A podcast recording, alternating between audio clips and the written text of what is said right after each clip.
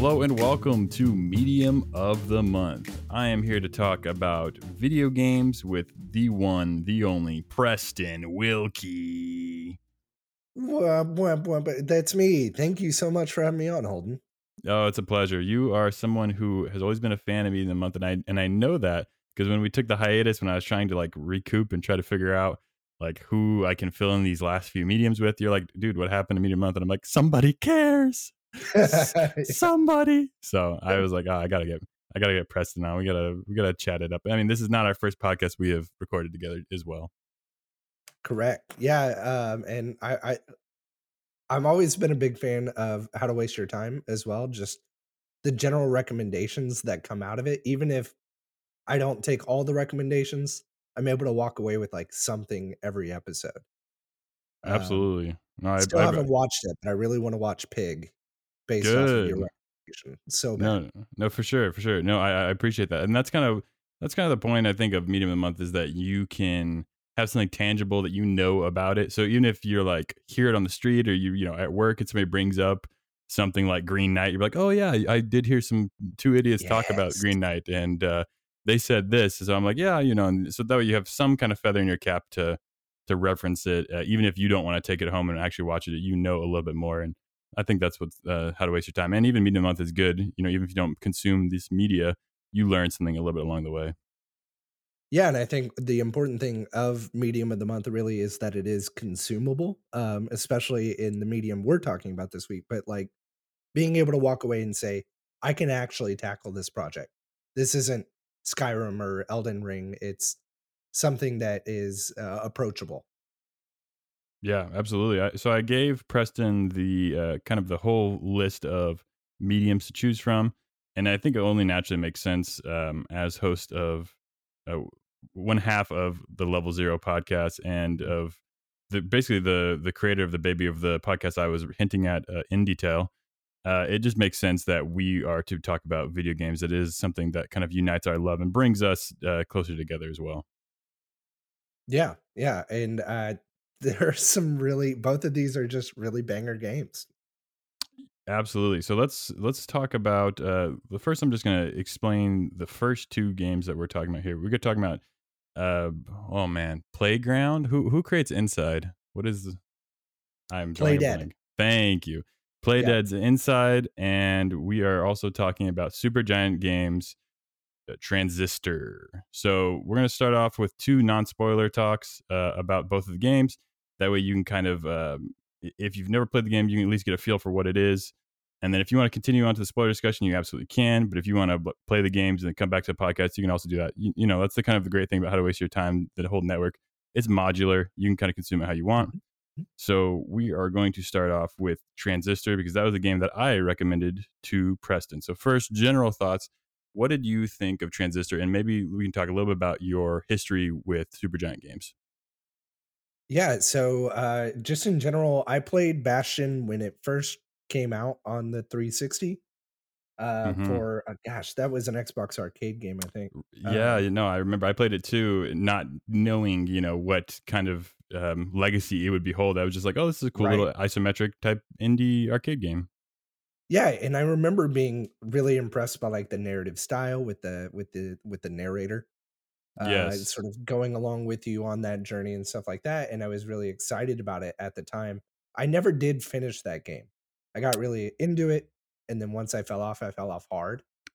Yeah, that makes sense. I mean, especially I don't. I, I imagine we're close to around the same age, so I feel like when I was playing Bastion, I was like, oh, this is like fun, and I'll pick it up when I can. But otherwise, you know, I got my main multiplayer game. I'm playing on the 360 with my friends, and right. uh, and otherwise, you know, whenever I got time, I played Bastion. But man, the uh, there's a song there called "Build That Wall," and I just remember there's like mm. a place where you can like play that song, and I would just play it on repeat. Like I would just go back to wherever I can, like basically like play the jukebox, and I just I play "Build That Wall" over and over again because it's such like an earworm for me.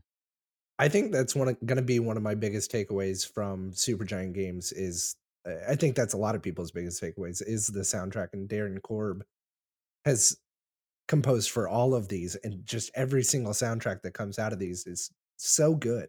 Um, well, so I never had a, I didn't have PlayStation for a long time, and after Bastion, they moved on to do a lot of exclusives for PlayStation and mm. PC.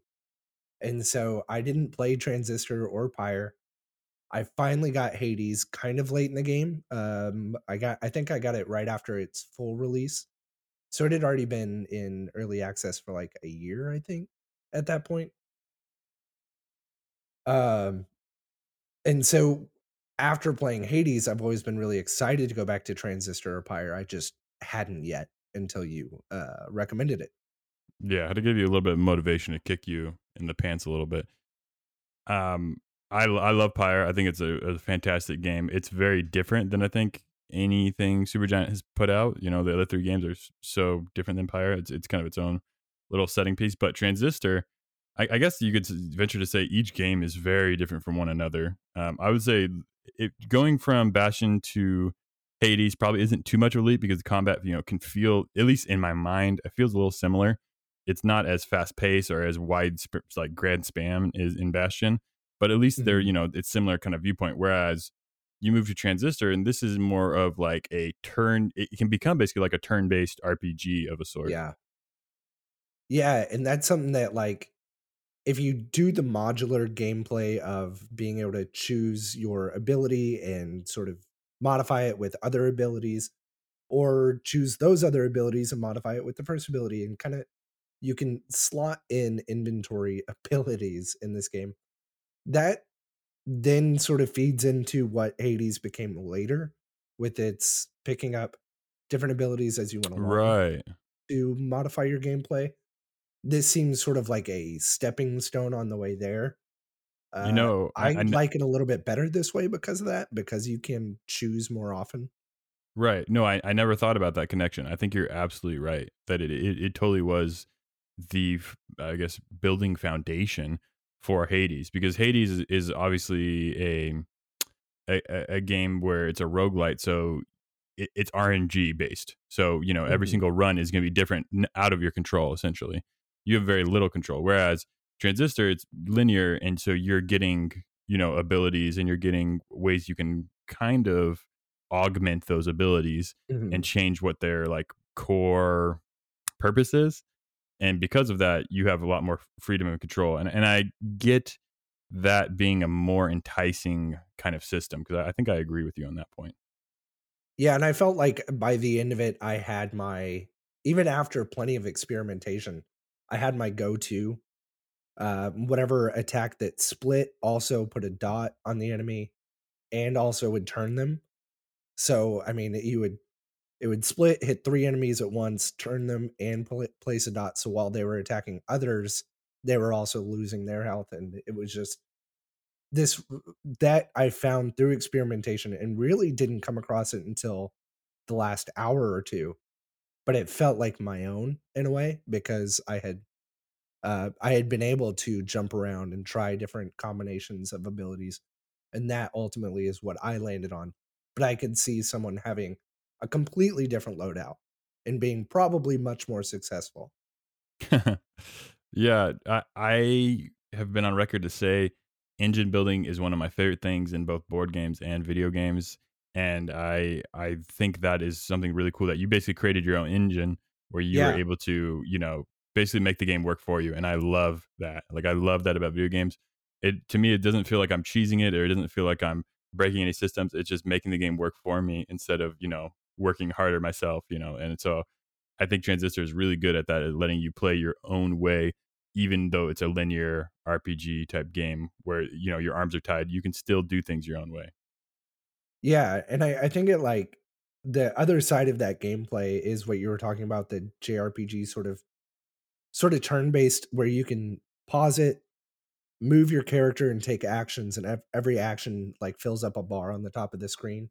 And once you are have that bar filled up, you can allow those actions to happen and all of them occur much faster than the enemies.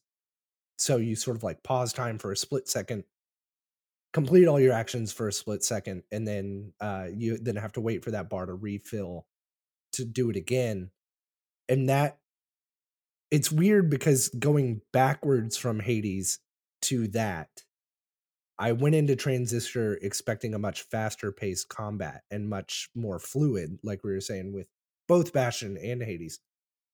And you really have to kind of like rewire your brain to say okay no just slow down make sure you pause it every chance you get because that's where you're going to get the most damage and the most uh the most bang for your buck for whatever build you've created Yeah. and it- go ahead. well and just it was weird to slow back down there's a lot uh, that i don't like about the movement in transistor because of hades Mm, but I think if I had played it on release, it would have been uh, sort of like a uh, what's the word that is always on uh, reviews? A revelation uh, to me, like of that combination of the real time strategy or real time uh, combat plus this like pause and attack would have worked really well. yeah. No, I, I I can totally see that that point that you're getting with. I think the game is almost like a little bit like Final Fantasy Tactics, where you kind of have different like areas that are better to attack from, and but it, it, you do get full pause. Whereas like I'm I'm also thinking of like, like another Final Fantasy game, Final Fantasy 7 Remake. There is a uh, option to kind of slow the game down and get some basically. It's an homage to the original Final Fantasy 7 of being truly turn based, but time still Mhm. passes. So this is different because time can pass as normal, but you have to choose to pause it, and then when you do, it's completely paused. And there is like a, a lore kind of story reason. The sword um, is kind of the voice of the game that uh, our main protagonist Red is carrying around, and um, and and so there's definitely some stylistic options and choices there that can be you know frustrating because you think oh I'm this is where I wanted this to attack and this is where I wanted this to happen but it didn't quite play out how I had planned Mhm. it to so you kind of have to zag a little bit but for the most part I didn't find the game too frustrating like not to be able to play it or not to be able to complete it, it it's definitely something that it, it's a totally beatable game. You just kind of have to understand a little bit how the game wants you to play it compared to how you might want to play it unfortunately. Yeah, and I was on that note surprised at how quickly I progressed. Like after that first boss, uh, which is a it's frustrating because it it does feel like the the gateway to learn the main mechanics of the game is on that boss, which I mean any good first boss is. Um, and so you it, it is sort of a make or break boss for progression for if you are even going to complete the game. Because once you do complete that boss, you're done within the next four hours, maybe. And it I think it takes an hour, maybe two to get to her. And so it's just this very rapid progression and um and uh, ability gain that you get that occurs so quickly that you're constantly changing your loadout and you're constantly learning new things and building on yourself. And of course there is like a new game plus style, but it, it's such a beatable game, like you said. Like it, it, really you may get frustrated in certain fights, but once you get over that hump, you start it once it clicks, it really, really clicks, and you just fly through a lot of the fights.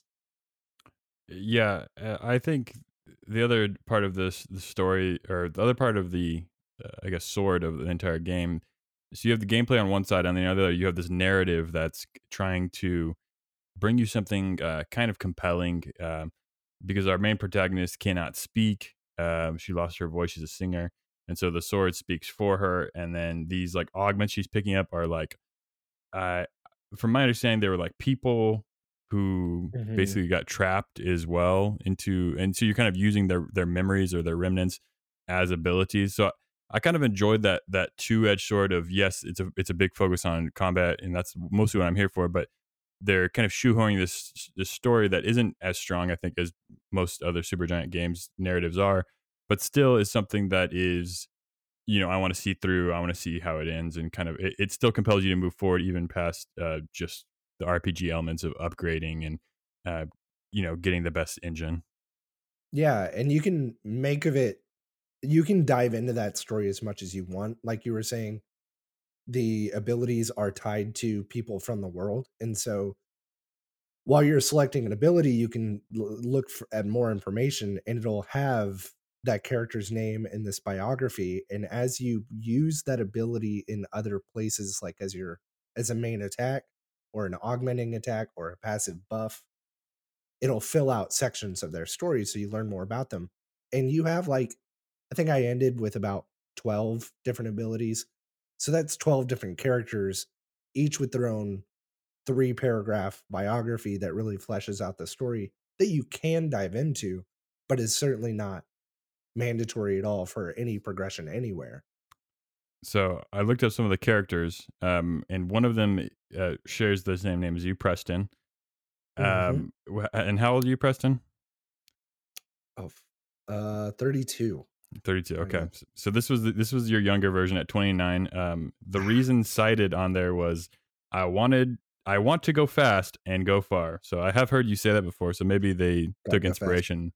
yes yeah, took inspiration from you so maybe liable for a, a lawsuit just saying i'll reach out I'll, I'll call my lawyers they have you with a mustache and not a full beard, but I think I think it's close hey, enough. I'm down to the mustache now. So oh, uh, and by that right. I mean I've had the mustache since I was 28. Nice. And uh, yeah, they stole that look from me. Right, so, right, right. yeah, yeah, I've had it for years and years, not just two weeks. um, okay, so that's I think that's enough generally on Transistor. Um, it, it's a it's an absolutely beautiful game, and I'm I'm glad you enjoyed it. And then in the spoiler chat, we'll go into a little bit more detail about how the game ends, mm-hmm. and we'll mm-hmm. go into our ratings uh, for each respective game. Uh, shifting tides onto uh, Playdead's Inside. Um, the one of the constraints of uh, medium of the month video games that I did both with you and with Greg, as I said, let's make sure we cross recommend each other games that are 10 hours or less to play. Just because I mm-hmm. know we have a lot of other stuff on, going on. We have a lot of the games we're, we're juggling and, you know, your respective podcast, yada, yada, family. So I just want to be respectful of your time and just make it a, a quicker game. So, uh, like you mentioned, Transistor is not a very long game, um, but I would say Inside is even a little bit shorter. Um, I think I completed it in about four hours. It's not not very long whatsoever. Uh, but why uh, before I really talk about why was Inside a game that you felt like if I had not played it, I had to play it? Uh, uh that one is a little bit more meatier on the spoiler side okay. because of that ending. Okay, okay, uh, of the game, but otherwise, like I think Playdead, both with Limbo and Inside, their level design and their puzzle design empowers the player in the way that they like they present it very simply to you. They're they're not gonna they they drop you into their world and you are a child lost in this uh, horrid unforgiving land and you have to find your way from left to right uh, and just try to survive along the way and they'll give you the tools to survive but you're going to have to figure it out as you go along through a ton of trial and error uh, which i think inside is a little bit more successful than limbo at um, in terms of making you feel like you're still learning and making progress uh, and not getting hung up on a single uh, puzzle too badly. And it's it's just a very intelligently made simple game to get through while still being strikingly pretty. Yeah I, I definitely feel like visually both limbo and inside are going for something kind of jarring different it's kind of got like these i mean Lim- limbo especially has like this really like contrast black and white type things whereas inside has a little bit more color and has a little bit more uh, texture to the game um, but yeah I, I, played the first couple hours of limbo put it down and didn't never went back to it and then so this is my first foray of inside and, I, and luckily i've been able to avoid all spoilers of it um, That's wild. Because I think it's a game you definitely want to go into. Uh, you can listen to our non-spoiler chat, but as far as where the game goes, you probably just want to stay blind because I yeah I didn't know what the game was about, and I'm not going to talk about my theories or anything like that. But ultimately, I just want to talk about gameplay first and foremost. I think I don't I don't know if I'm crazy about you know a it's I can't even call it a platformer, but but basically right. it, it's like a it, most of the game you were just holding down. I, I had uh, used my Xbox controller, just holding down the left thumbstick, you know, just moving it forward, uh, and then every once in a while you just have to interact with the environment. And so that that that kind of core gameplay is like you're solving puzzles, uh, you're moving the thumbstick forward, uh, maybe backwards sometimes, and then you're jumping because it's, it's very simple. You know, you got jump on an interact button, and that's it. Mm-hmm. And then and then forward and backwards. You know, you don't. Occasionally, you'll be able to move in a three dimensional plane, but for the most part, it's it's just those four key elements. So it's a very very simple game by its design standpoint, and I think there's something beautiful to that to create a full narrative and create something different. But I think for me, it it lost its way a little bit because there is no HUD and there is no press A to interact. There's nothing. Then there's no prompts. There's if you get stuck, mm-hmm. you, there's nothing that's going to prompt to help you. And so that was like the frustrating part for me is just getting started in the game. I wasn't quite able to understand what the game was trying to tell me. But as I went on, like the back half of the game, I didn't have to look up anything. But the first like I got I got stuck at like the first like three or four different puzzles because I just couldn't understand what was interactable and what wasn't. There's no like hints. There's nothing glowing. There's nothing like shining. Like sometimes like in games yeah. they'll have like a a ledge that will like shine a different color. You're like, oh, I can jump to that ledge. Like it just a little visual, you know, treat so you can know. And so when you're not being your head up against it. So I literally looked up a playthrough of it and I had to watch it and be like, oh, I would have never known that that surface was interactable because it does not move whatsoever. And then I learned that oh, you have to open this flap to get to that, and so I just was like, oh, it just was very frustrating. But once I got the hang of it, I think in the back half, I didn't have to look up anything. I, I understood exactly what I needed to do, and even if I did get stuck, I kind of could jank my way through it and be like, oh, okay, that makes sense now because I'm, I'm I understand the system the game wants to put me in. But just the fact that there's no tutorial Mm-hmm. Uh, because the game just wants you to be immersed from the opening seconds, I think really hinders the the gameplay experience. And the, really, the first like couple hours for me, I just was like very frustrated trying to get through it. Oh yeah, and I I can totally uh, understand that, and I think uh, I, I believe I played Limbo through again right before Inside came out, and so it's you kind of like uh, it's the developer's game language that they've already built out through Limbo, and so you know, okay, there are times where you should pause rather than moving forward, especially early on in Inside. Um, there's a sequence, probably the first puzzle that you really come to, uh, first violent puzzle, I should say, where you should not move forward for a while and you have to let things play out and then you move forward. And if you, if you're not expecting that and you think, "Oh, I can run by. Oh, I can run by." You're going to get caught on that because that's sort of what you expect to do in these games. To just run as like keep going as fast as you can. And right. there's like you said there's no indication that you should just stop and wait and hold out. Um, and learning learning to approach each puzzle on their terms is sort of its own like rewriting of your understanding of game language, especially puzzle platformers, in a way that I think becomes very rewarding and successful over time. That I think that early frustrations do make for early revelations that then inform the rest of the game and that they do effectively build on later on like they've got just a very a good sense of uh if there's supposed to be an interactable pipe it will be just a little bit less blurred out than the background right that it is in front of and it's like there's like a little bit more contrast that you can see and it's not going to be clear at all. But once you finally notice that pipe and you grab it, then from then on out, you're looking for those pipes and you do see them more and more and more, and you do interact with them more and more and more. And so they they reward those revelations by continuing to build on them regularly throughout the game.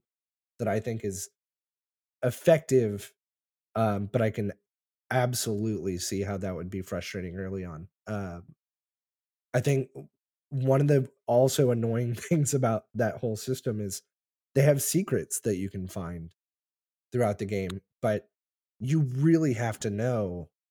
You kind of just have to like stop in the middle of a cornfield at the beginning and just grab onto a random spot that is completely hidden to pull up this hatch and go down into this uh this secret area.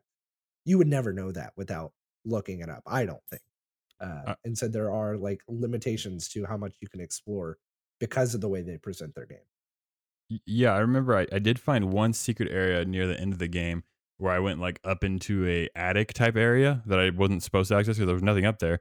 But that was the most frustrating part was it didn't there was nothing rewarding about it. Like I got up there and I just there was nothing I, I tried to interact with everything. I tried to jump on everything. And like there was something that was making noise, but like I wasn't able to decipher anything. It didn't mean, make any sense to me. It, it's Inside's largely one of those games that I feel like you have to have some kind of companion piece to it um, to kind of make sense of everything because the game doesn't have a very narrative structure. There isn't a mm-hmm. uh, audio track that's like speaking any language. You know, it's not it's not Bioshock where you're going to be hearing you know dialogue being chanted. It's all um, you know very simplistic and very um, uh, one dimensional in that way. It's it's very visual, and and I can appreciate a visual thing like idea and I I can I'm with you when you say be patient you know I I i understood the patient ones but I think it was just when the game wasn't telling me enough either mm-hmm. through mm-hmm. audio cues or through visual cues it just was ultimately more frustrating than it was fun and it's just unfortunate that I feel like a simple tutorial that could have even been optional would totally have fixed that first hour for me you know and it would have just yeah. saved me a lot of like pain of trying to like like you know I, I would spend hmm, 15 minutes on this one area like the very first area it's like this barn and it's like you you push a button and like it blows out air or like blows out like oh, yeah. sh- some like sheep uh, wool and then i'm just like well what do i do I, I press that one button and there's nothing else i could do and then it turns out there's another slot that opens up that just you have no way of knowing so like like i'm that simple frustration carried through the game. And I, and it was rewarding at the end of the game when I could like figure things out on my own. And I you know because there was that that small voice in the back of my head was like oh you can just look it up. Like you I, I have the full playthrough yeah. you know open on YouTube. I can just skip forward to this part. Um, and so that small voice kept on talking to me but I was able to ignore it thankfully. And I was like ah I want to be able to mention on the show hey I figured it out as the game went on. And I did thankfully. But man just those those and it's not a long game, so it's like if you're if the first half of the game or the first quarter of the game is like frustrating, it, that thought kind of lingers throughout the entire. That's game. true. Yeah, if yeah, out of, if out of four hours you're frustrated for two, you're gonna remember those two pretty pretty damn well, um, which can be irritating. Um, there was something. That, what did you think of the sound design overall? Because uh, I, again, it takes that muted sort of simple approach, but as you progress in the game, the sound design sort of progresses for the settings that you're in. Yeah, I, I like a lot of the choices for um, hazards. I think a lot of the things they have accompanied with hazards are very stark and contrasting noises, and they kind of remind you, "Oof," you know, like I don't want to make that mistake again. Like it wasn't like mm-hmm. it, it, every time you there will be a lot of dying in this game, but the the the nice part about it is that the checkpoints are merciful. So they they usually mm-hmm. start you back just a few steps before you died, or you know, one half segment before you died. So it's a very merciful checkpoints system, which is very nice. But every time you hear whatever the death cue is or whatever, usually it's you know it's something that starks and it resonates in your mind. Ooh, I don't want to hear that again. What can I do to avoid that? And so I, I like a lot of the stuff they did with um, sound design in general. That's that's usually my one of my favorite angles with any kind of um, audio based entertainment. I, I, like to see what they do that's different and what they do that um, gives them their own unique spin. And I, and I definitely think that's got to be one of the highlights of Inside is is the audio design and just the the mixing in general to create this kind of uh, gloomy, loomy atmosphere that leads towards the whole entire tone of the game. Yeah, yeah, they they lean into the oppressive sort of nature, yeah, atmosphere, like you're saying, yeah, and it everything being muted until you come up on that hazard and then you realize just how how long you've been hearing that pulsing sound right. and how long it's taken you to get close to whatever these hazards are and then how large and booming they are once you get there is uh it's it is very intimidating. And i think because of the simplistic nature of the art style they really have to lean into that in order to build the the terror that you should be feeling going up against these uh, these obstacles. So if you're avoiding uh, spoilers for Inside Out, I'll at least say that I think it's worth playing. It's short enough that I think you should play it and kind of give your own um, perspective and own opinion on it because I think there'll be a lot of different opinions on a game like this. But generally, I've seen you know nothing but praises for Inside, um, and so I think it, it is a game that is different enough that is something that probably should be experienced ultimately. Yeah, I think so. I think I think that's a good way to put it. It, it is different from what else is out there, um, puzzle platform or, or otherwise. to the point that it's it's worth experiencing, and it's always on sale. True, it's it's always going to be cheap. It's it's not a very. I mean, it's been out for years now, and so mm-hmm. it's it was never be expensive to begin with. Um, okay, so this is the hard stop for spoilers. If you don't want to hear spoilers for Transistor or Inside, this is your point of no return. Uh, but first, we'll talk about Transistor, um, and I imagine it's not going to be super long, so we'll, we'll, save the majority of the spoiler chat for Inside. But let's let's move on to Transistor now. Um, I let's let me ask you, what did you think of the ending of the game? Because it's one of the more uh, divisive endings of a uh, Supergiant game. Um. Okay, so I guess uh, do you want to set up sort of the narrative uh for the ending real quick? Be- yeah, go yeah, like, go ahead. So it's takes place in a city, very neo noir sci-fi where the city's being overrun by a process, which is a computer program that just seems to be dismantling everything and everyone. And you have the key to stopping the process, which is the sword, which is made out of the dead husk and soul of your like ex lover, but you don't really realize that over the course of the game, you learn that they're an ex lover of the main character, Red. So you play as an against type uh, damsel to the narrator's neo noir narration, right? From the sword, right. who is the one narrating. So even though you are the the uh you know the the woman in red lover of the noir narrator you are the badass that is fighting through all these enemies. Um and so by the end of it you have built up this arsenal of other people that have become your abilities and you destroy the big bad which turns out to be an old group of friends and like city elites that were trying to dismantle the city from the inside by creating this pro what they called the process um, because they wanted to just wipe everything and make the city what they wanted to see it as and so you defeat them defeat the process and you go and you lay down next to the the rebuilt corpse of your ex lover that you start the game next to. Yeah. And then you turn the sword on yourself and you kill yourself in order to be absorbed by the sword. And that moment annoyed the hell out of me um, because she has the key to save the city and to revert all and I think they make it very clear early on or about mid game though that you can't revert the damage to the people, but right. you can revert the damage to the city. So I think that's the most important point that she makes is like it's the city is nothing without the people that populate it.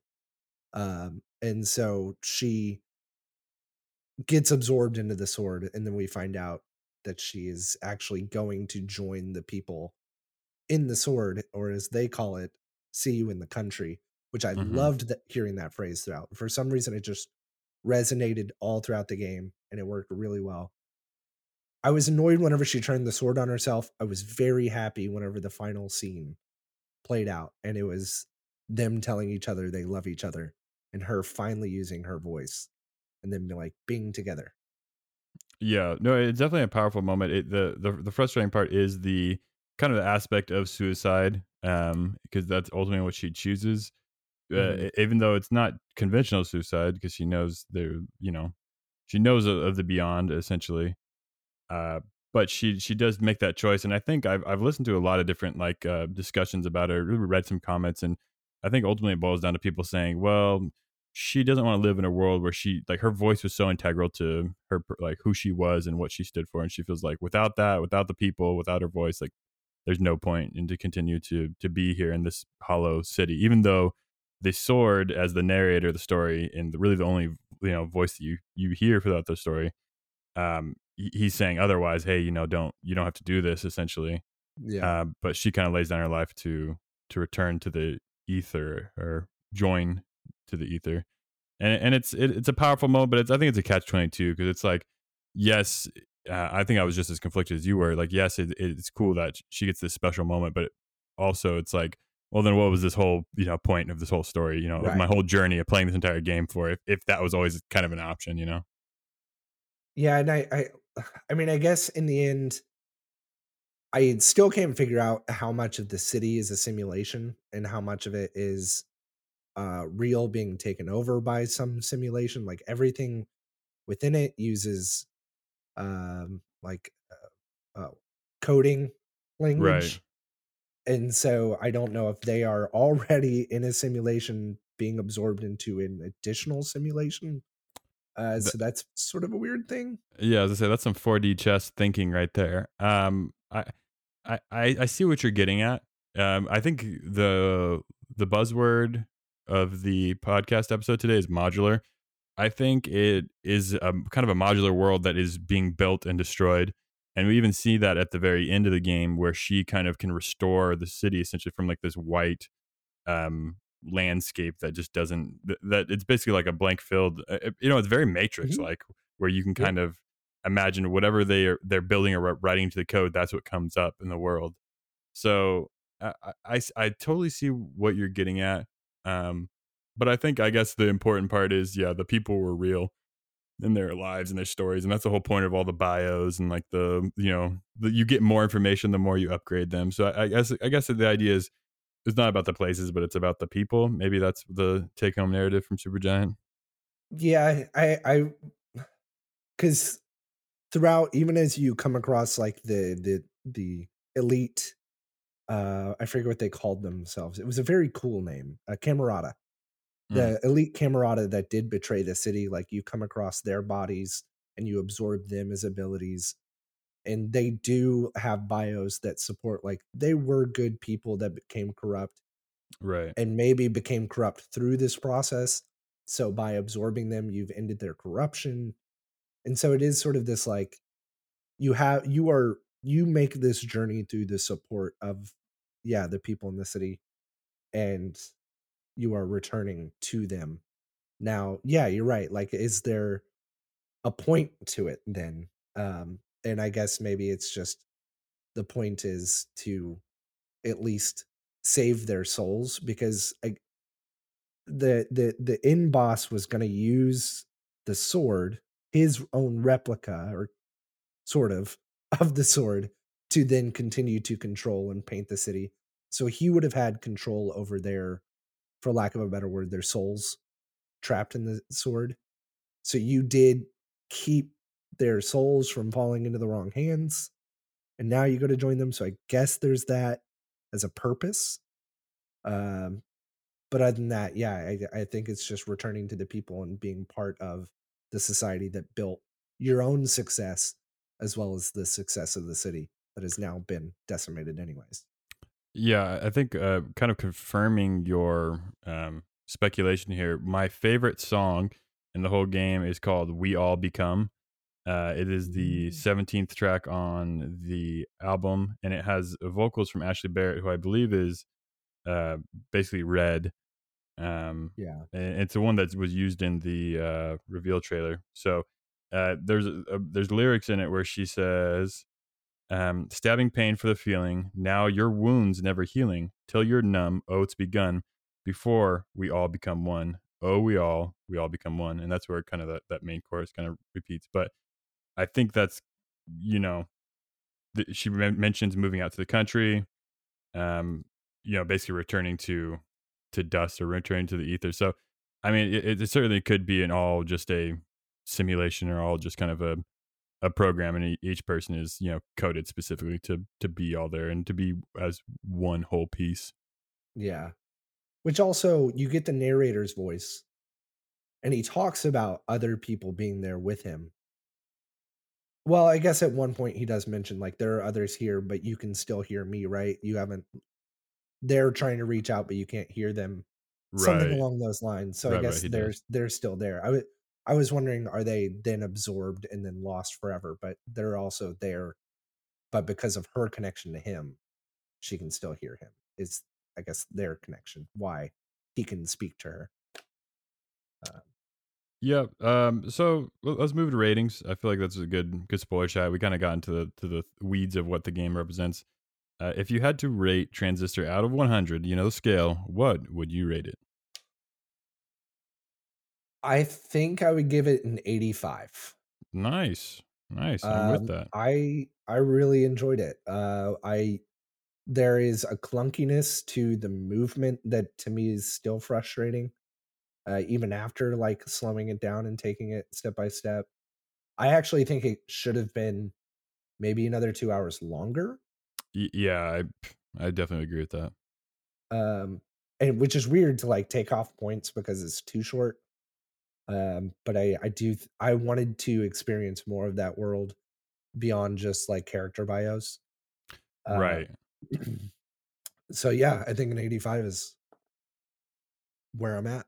Yeah, I, I think I'll agree with you. I think the game wasn't fully realized of what it, it could be. I mean, even just us spitballing back and forth, I think we kind of you know comprehended maybe more than what the game was even able to give to us because of its short runtime, and as well as we mentioned the engine building. The worst part about um, you know board games that you engine build and you get you set up your combos and everything's great, and then you realize it's the last turn, and you're like, well, great. Yeah. Now I have so many combos and everything, and everything's set up and ready to go, but it's the final turn and I'm yeah, I'm gonna stack everything, I'm gonna get everything, but now the game's over. Like, oh, well, I'm glad it, you know, you you get so far, you, you do everything you want, but if you can't really see it flesh out, the f- fullness of what the fun or what the entire experience could be, just feels a little shorthanded and short-sighted. So Mhm. I, I'll agree with you on that point. I think I'm just a, a shade cooler than you. I think I would give it an 82.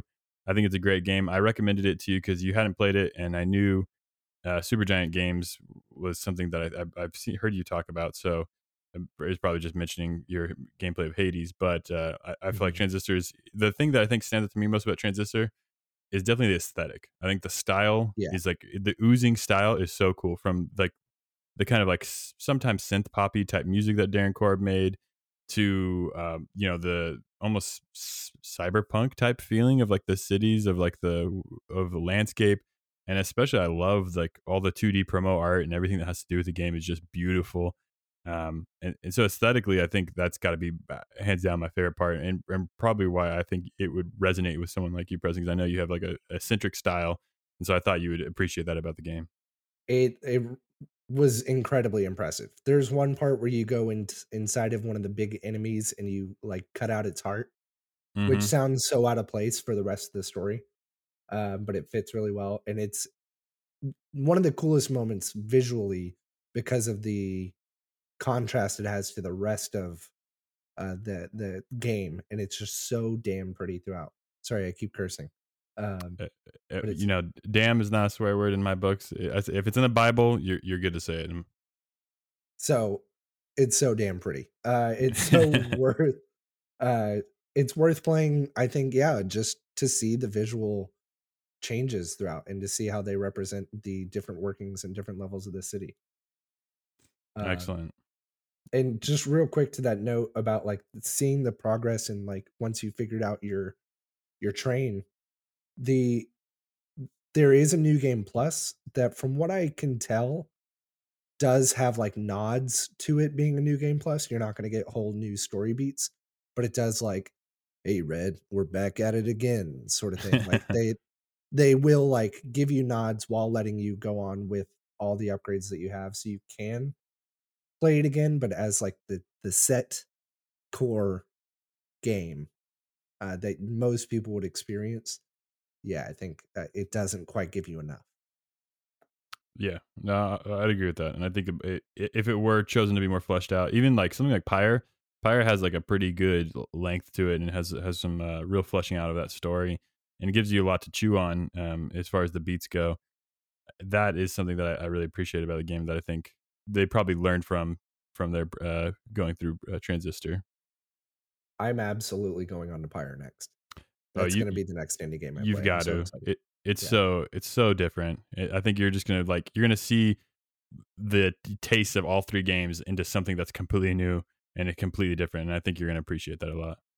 yeah i'm excited for it All right, moving on to Inside. We are now going to talk about the spoiler section of Inside, which is going to be thick um, because there's there's a lot to spoil in this game, uh, and it it goes places. It's very weird. Uh, so let's. I want to start with a question. Did you watch a movie dropped last year? It was called *Malignant*.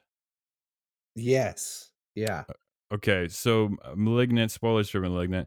Um, it is a movie that i- I have found a lot of people really like it uh, because it has weird body horror elements, but it also, you know, it's kind of campy and over the top. Um, the ending of this game, I would compare to *Malignant*, which uh, did Oh. which did not work at all for me. I, I hated *Malignant*. I thought it was a very awful movie, and so there's a point in the game inside where eventually you're trying. To me, playing it, this is my thought process. Hey, I'm a boy It's trying to escape. I, you know, I don't really care about the people around me. I'm just trying to escape.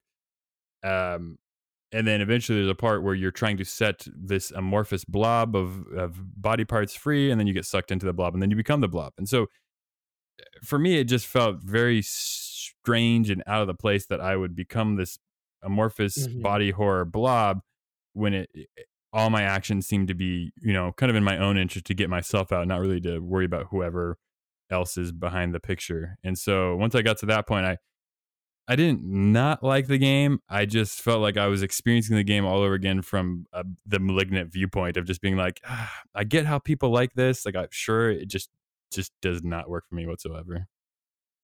Yeah, there is a very big what the hell is going on? What just happened? Why did they choose to do it this way? This is so like it's it's disturbing. Um and I don't not disturbing in a like I'm horrified by this, but a just I don't I don't get what they were necessarily going for here. Um and it I don't know, it is frustrating to parse through. Yeah, it, because you do essentially go through the entire map of this. Like, it's it's a facility that you're trying to escape. Then once you're on the blob, you kind of work your way backwards, and you try to escape again. So you repeat a lot of the same environments, but you're just experiencing them from a, a more difficult standpoint. Um, so that that is like the last probably fifth of the game, maybe fifth. I, I don't know if it was much of a quarter, but probably the last fifth of the game you play is this blob escaping the facility, to which you eventually you do escape. You make it out, and uh, you land on on the sand. You make it out on you know you're right by the water, but then the blob doesn't move anymore, and I think that alludes to death. Um, you escape, but at what cost? Because you're you're dead now, or you needed the facility. I'm not exactly sure what it's trying to say, but uh, I did look up some videos afterwards. I'm like, can, can we get some kind of be like trying to Yeah, make sense of this? Because this is just it, it. It's not that it's going over my head. I just need to hear some like other opinions bounce it back off of. And so I watched a few different videos, listen, read some comments, and ultimately people are like, yeah, you know, it's it's the fact that you know the, the blob doesn't move anymore, but you know the blob made it out. It completed its purpose. You know what it was doing, and and the all the people, all the workers were trying to help it escape because it, it had done its time. And I'm like, I don't know. For me, it just was Yeah, too too over the top. I think to like try to make sense of, and it, and it is open ended, and it is up to interpretation. And I think sometimes that works for me, and sometimes I am just frustrated by that, and I would just rather have a a, a linear answer, or at least an answer that's between the weeds, and not just something that you have to make up and convince yourself. Yep, that's what they're saying. Yeah, and I I think the approach of I I think it was Mike, um, Game and Makeup Mike. He just recently played it as well, and afterwards he was just like, "I need someone to talk to about this right now." Like I I don't. It, it is one of those that I think lends itself to conversation and a let's try to figure this out, and I think it works. Uh, t- I think going and watching YouTube videos about what what did I just play through, what did I just watch is part of the charm on my end of uh, I want to see what other people's theories are and I want to see if I want to debunk them or say like I don't really believe it, but I still want to be part of and hear that conversation. Uh which to me is really exciting and I think it they did a good enough job of making it a finite experience while still being wildly open ended uh, for what any of that means because it is just it it doesn't it like slams through the glass border of absurd um in order to just finally, yeah, like let this blob rest at peace at the end. And it's just this weird moment of I don't I, I I really want to hear from them what they were going for, but I think right. a lot of times the developers for Limbo, uh, like the Playdead developers, are famously just like quiet on that sort of stuff, and it's just like, well, whatever you thought it meant is what it meant, which is also very frustrating sometimes. I think the conversation around it is in and of its in itself important to the legacy of both their games, Limbo and Inside because it's not very often that you play a game that does make you go, I need to go and watch YouTube videos to help myself come to a conclusion and see what other people's conclusions are and like figure out the conversation around it. I think it's I I mean, I could I couldn't come up with many others off the top of my head besides Inside specifically that has made me think like that and think I need to run and have a conversation about this. Yeah, and uh, and that's ultimately why I kind of alluded earlier in the non-spoiler section. Like this game's worth playing because it is different. Like you're you're not going to experience kind of what you experience at the end of uh, Inside and many games, uh, and be as polished as it is because it, it, certainly is. You know, ultimately, I can say yes, it's a good game. Like it's not just a okay game. There, it is a good game. It does pass that threshold for me, but but past that, I'm just like I got to start you know taking down what I cannot enjoy about the game.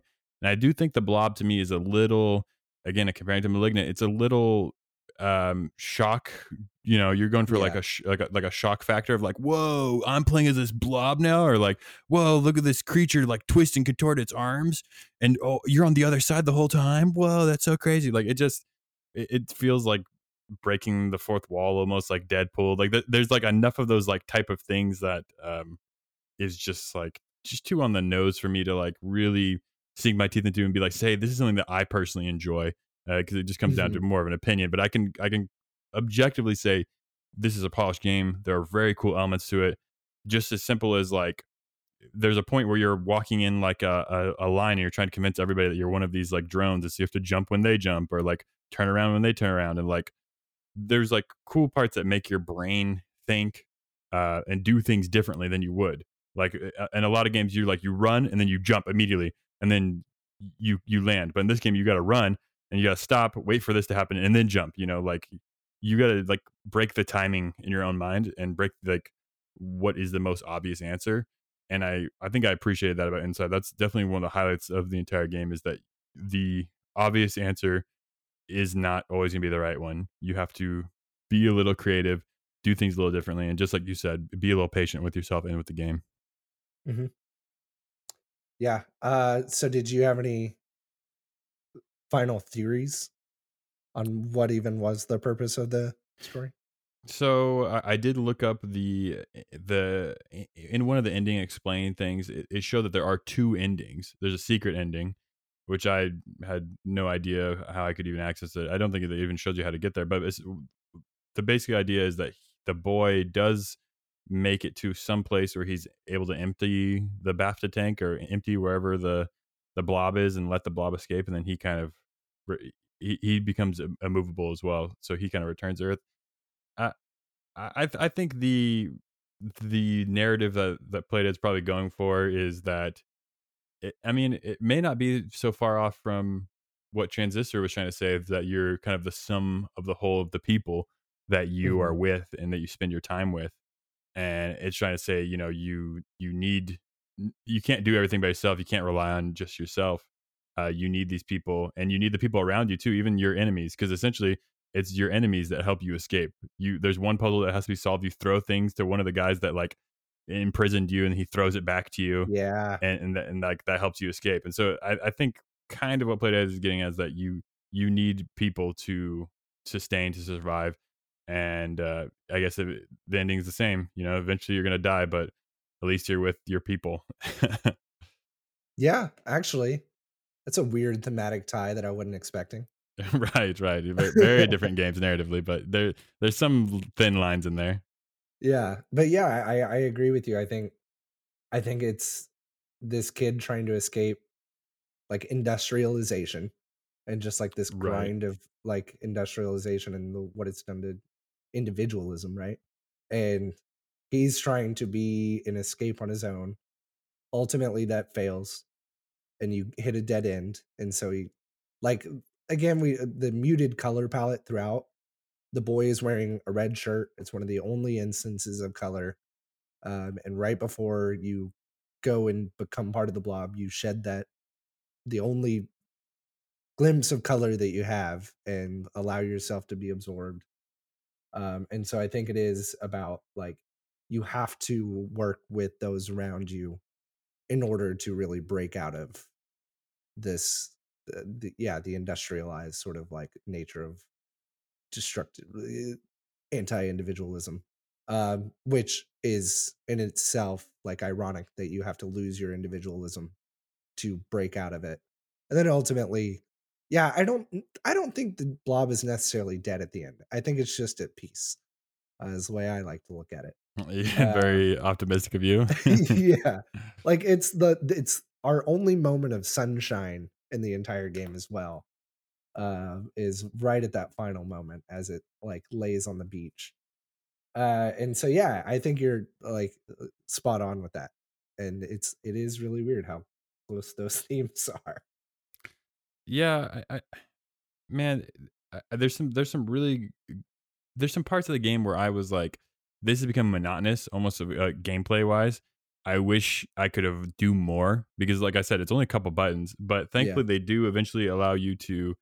They they have you be captured by one of the like water nymph type things, and then you're able to somehow breathe underwater. Like it's oh yeah that part still doesn't make sense to me that's what I'm saying. The game's mostly, I mean, it's got some pretty crazy stuff going on, so it's like it's pretty fiction. So I can I can believe that, I guess. But it's just frustrating that it's like you you if you're captured by the water nymphs at any other point, the game ends.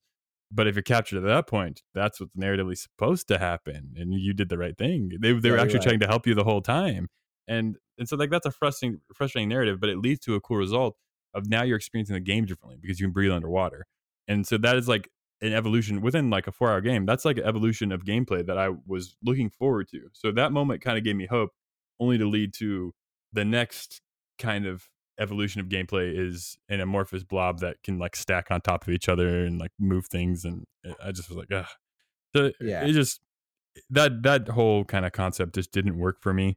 Uh, but I could see how, and I, I understand why. Once I read like *Malignant*, and I read the like reviews, and I read how much people loved it, and they just didn't care how bad the acting was or how awful everything was. They just had so much fun, and like they just enjoyed it so much. Like just stuff that was just so glaring that I could not get over. Uh, once I could kind of try to wrap my brain around it, that helped me kind of see inside from another perspective. I'm like, okay, I get why this game's so like renowned. It's so different. It's so weird and like, but not like obtuse weird. Just like does its own thing. Um, so I get why people like it. And like I said, it's a good game. My good threshold is 70 out of 100, and I think I I don't think I can go any higher than that. I think the 70 is my my hard stop. Mhm. Um, Mhm. I, I Malignant, I gave it 35 for reference, so uh, I think Malignant is Oh, terrible. Uh, is not a good movie by any means. So I'm I'm not comparing it as far as quality wise. I'm just comparing it thematically. I think it's similar. So I, I get that, but I think 70 is where I, I would stop with Inside. uh malignant best movie of 2021 so uh i don't actually believe that uh but i would say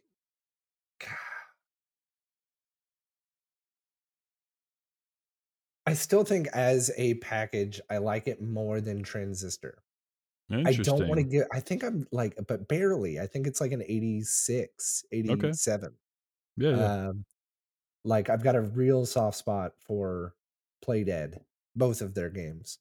hmm Um and so yeah, I, I I think I would go 86 or 87 just because of the flow that I was able to get into with those games and just going from left to right and just enjoying the journey along the way. Like again, yeah, I think we experienced different frustrations uh with the gameplay mechanics as well.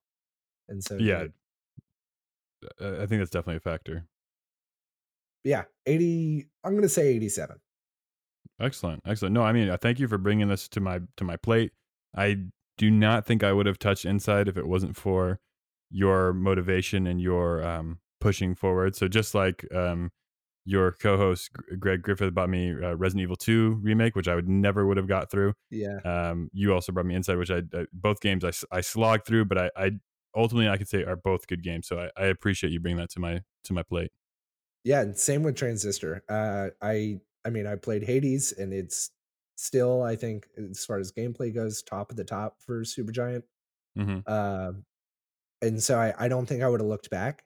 But now after playing Transistor, I do want to go back and finish Bastion. I do want to go finish and play through Pyre. Like it's it's reawakened my love for Supergiant uh beyond just Hades.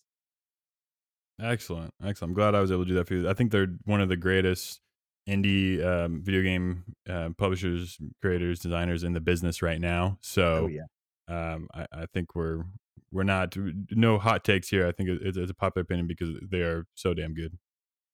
Yeah. All right. Then thank you for being on with me, Preston. I appreciate you being here. As I alluded to uh, earlier, you are one half of Level Zero, which has been um, highlighted on the How to Waste Your Time flagship show. But for everyone who missed that highlight, can you tell us a little bit about Level Zero, as well as what is going on on the side uh, other than the main podcast? Yeah, so level zero in general is about like the history of games or the aspects of games that we as gamers love and want to share. And we want other people to appreciate as well, uh, you know, as much as we do. And many of the people that maybe know a little bit more about the industry than others uh, would want others to know about. Uh, so we've done history of Sega, history of Nintendo, history of Xbox, while also doing sort of the concepts of gaming, like what are genres. Uh, I recently did uh, what is the concept of meta within gaming, uh, and so we try to touch on a little bit of everything while creating a scripted, edited uh, podcast, which is still progressing and changing, and we'll probably Yeah. see a little bit more conversational style in the future while every now and then going back to the uh scripted and edited style? Uh and so some of the other stuff that we're doing is like you said earlier uh i'll do the occasional indie tale where i'll play an indie game either with someone who uh really loves it like yoku's island express um or I'll play an indie game with one of the developers of that game, uh, like Charles McGregor's Hyperdot. So that has been a really fun experience, uh, learning how to uh, or being able to play games with the people that love the games and the people that create the games, and sort of learn more about indie games as I go. And then on top of that, we've got Level Zero News, um, which oh, I don't have the name up right now, I but was say we've t- a title pending. yeah, we've got a title pending, fantastic game, uh, uh, new name coming out here soon. So uh, that is just a we're trying to focus on one news story a month rather than sort of like a weekly multi news story thing. We just what did we think was an important thing to take away from this month? We've covered the Xbox acquisitions and then most recently the Nintendo eShop closures. Uh and yeah, so that that's a couple of things we're doing and it's all a little bit more intermittent uh and irregular. So it's it's just sort of like when we've got the time to make them, we're making them. Yeah. No, and that's something I appreciate about level zero. It's definitely like not something you take for granted. It's like, oh, level zero drop. Got to get on that. You know, just I'll, I'll watch it. I'll listen to it. Put it right at the top of your feed. It, and that's the nice part is that you don't get bogged down with, uh, you know, weekly or by, you know, I, I have some shows that are, are, they do four episodes a week, and it's just like I'll listen to it when I can. But it, it but it's the quantity that uh, just kind of bogs me down. That I just don't get to listen to enough of it. Whereas like with everything level zero comes out with, I'm I'm always listening to it, you know, day one or day two, because it's so far in between that it's easy to consume and it sits on your brain. And and I kind of like that release schedule for something that's like a little bit more either the flagship show more polished or just more conversational. It, it's a good balance on, on the whole network. So I think you've been doing a great job on that, Preston. Thanks. I really appreciate that viewpoint too, because there is a a, a constant sense of pressure, no matter how little pressure anyone has ever put Right. on us for it. Right. Um, uh, and so it's it's nice to hear that from uh, from someone. Yeah, no, and I think you've you've come a long way. I've I've been um I think once once you joined, it was originally just Greg Griffith, and he brought you on, and Mhm. I think um everybody was like, "Oh, what does what does Preston have to do with Greg?" But uh, you've definitely earned your stripes, and you've been a, a, great addition to that team, and only made uh Greg's like starting of a great product, even made it better and more fleshed out. So kudos to you, brother. I appreciate that a lot. That that does mean a lot to me. Thanks. Absolutely. And thank you for being on, making the time for me. Uh, East Coast living uh, way past your bedtime. So I, I apologize to you and the family, but I uh, thank you so much for for being here tonight. Dude, no problem at all. This was a fantastic talk. And again, like, I'm just so happy that I played Transistor and got to talk with you about it. it it's such a solid game. And uh, I, I enjoy being able to talk about these kinds of things. Absolutely. You're right up your freaking wheelhouse. Well, thank you, listeners at home, uh, for listening. If you liked this episode, if you like these video games, please share it with another gamer friend that you may have. Uh, share level zero with with a gamer friend you may have or yourself. Be sure to subscribe on those platforms. And also, I've been saying give us a uh, rating on Spotify because I think once we get enough, the rating will show up. And I do not think we have enough. So if you have a Spotify account, please rate us however you see fit. And then we'll uh, have an aggregate up there. So thank you guys at home. And like we say at the end of every Medium of the Month episode, bye.